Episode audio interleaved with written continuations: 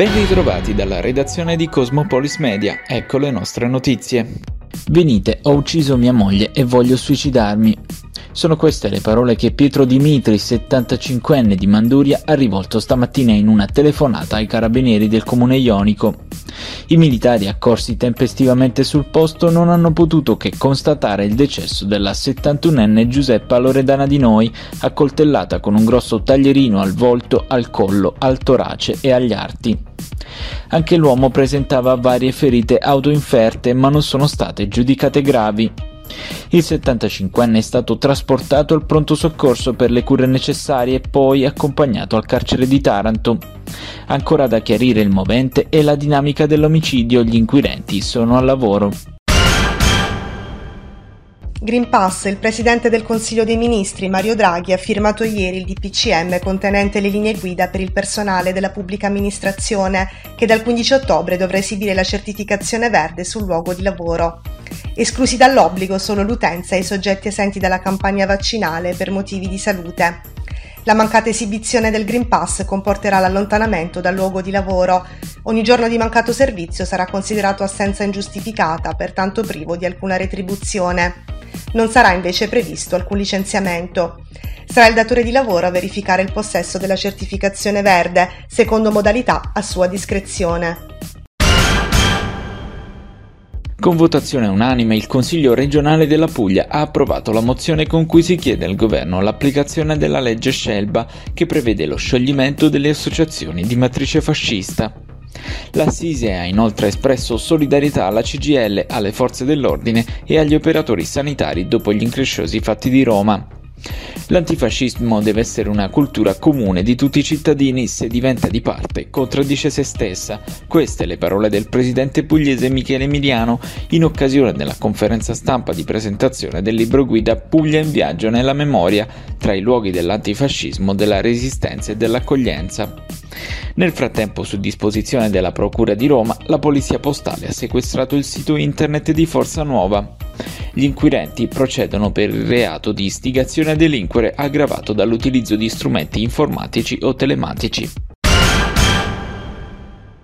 Sono 2.494 i nuovi casi di coronavirus in Italia secondo l'ultimo bollettino diramato dal Ministero della Salute, 49 decessi, i test effettuati nelle ultime 24 ore sono 315.285, il tasso di positività scende allo 0,8% calano le terapie intensive, meno 4 ingressi rispetto alla giornata precedente, per un totale di 370 degenti e dei ricoveri in area non critica, 23 ingressi in meno. In Puglia si registrano 118 nuovi casi positivi su 12.299 test per uno 0,95% di positività, 7 i decessi, 28 casi nel Tarantino. Delle 2.312 persone attualmente positive, 100 135 sono ricoverate in area non critica e 20 in terapia intensiva. Sul fronte della campagna vaccinale sono 43.433.630 le persone che hanno completato il ciclo vaccinale in Italia, il 72,1% della popolazione totale, quasi 46 milioni vaccinati con almeno una dose e 140.705 le ultime vaccinazioni eseguite. In Puglia invece sono 5.917.360 le dosi somministrate, circa 2.968.036 46 le persone che hanno completato il ciclo vaccinale. Nella provincia di Taranto sono 786.277 le dosi somministrate in totale dall'avvio delle operazioni, di queste 1.129 sono le terze dosi addizionali somministrate a specifiche categorie di pazienti fragili contattati direttamente dai centri specialistici. l'Agenzia Italiana del Farmaco ha pubblicato il nono rapporto di farmacovigilanza sui vaccini contro il coronavirus. Nel periodo tra dicembre 2020 e settembre 2021 sono stati segnalati 101.110 eventi avversi.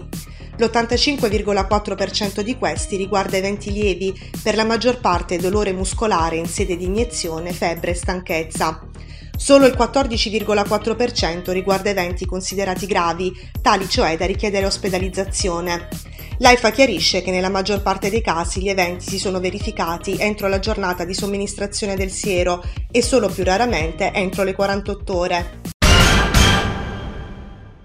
Tutti i lavoratori sono tenuti a comunicare all'azienda, ove non ancora fatto, il possesso o meno del prescritto Green Pass. In difetto la società si riserva di adottare gli opportuni provvedimenti.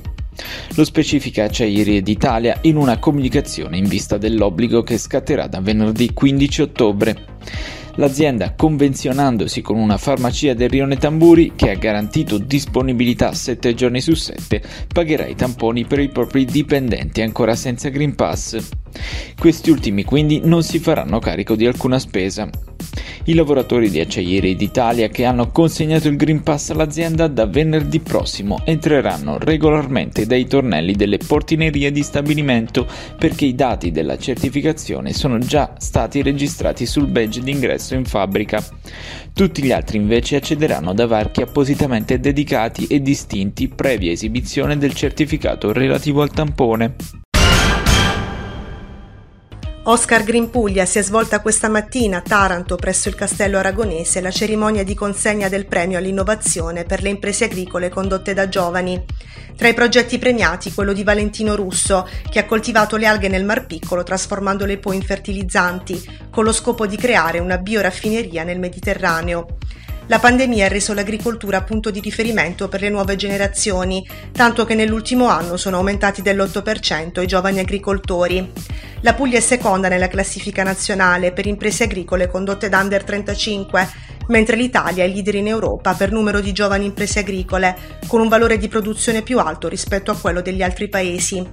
Tuttavia, avverte Coldiretti, sono ancora troppe le maglie burocratiche che rischiano di ostacolare i giovani imprenditori. Oggi eh, il mondo agricolo possa scrivere un pezzo di storia in questo paese. Se c'è un settore dove i giovani stanno tornando, c'è un incremento di giovani all'interno delle nostre imprese è l'agricoltura.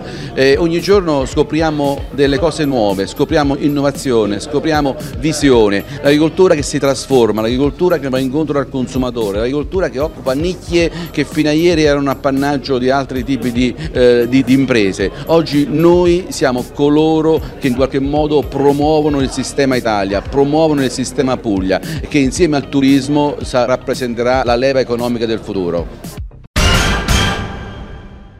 salvaguardare gli alberi già presenti in città cercando di limitarne il più possibile l'abbattimento. Questo è l'impegno assunto dall'assessore Castronovi su richiesta del circolo di rifondazione comunista Peppino Impastato di Taranto, a seguito della denuncia pubblica dell'abbattimento di pini in via Cagni.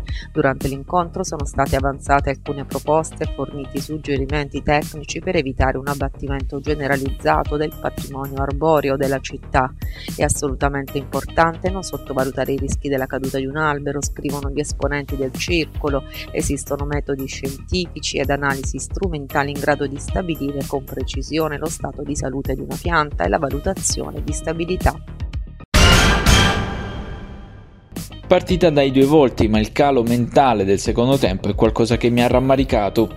Così coach Davide Olive, tornando sul blackout di Sant'Antimo, costato la seconda sconfitta di fila del Cussionico Basket Taranto nell'inizio del campionato di Serie B.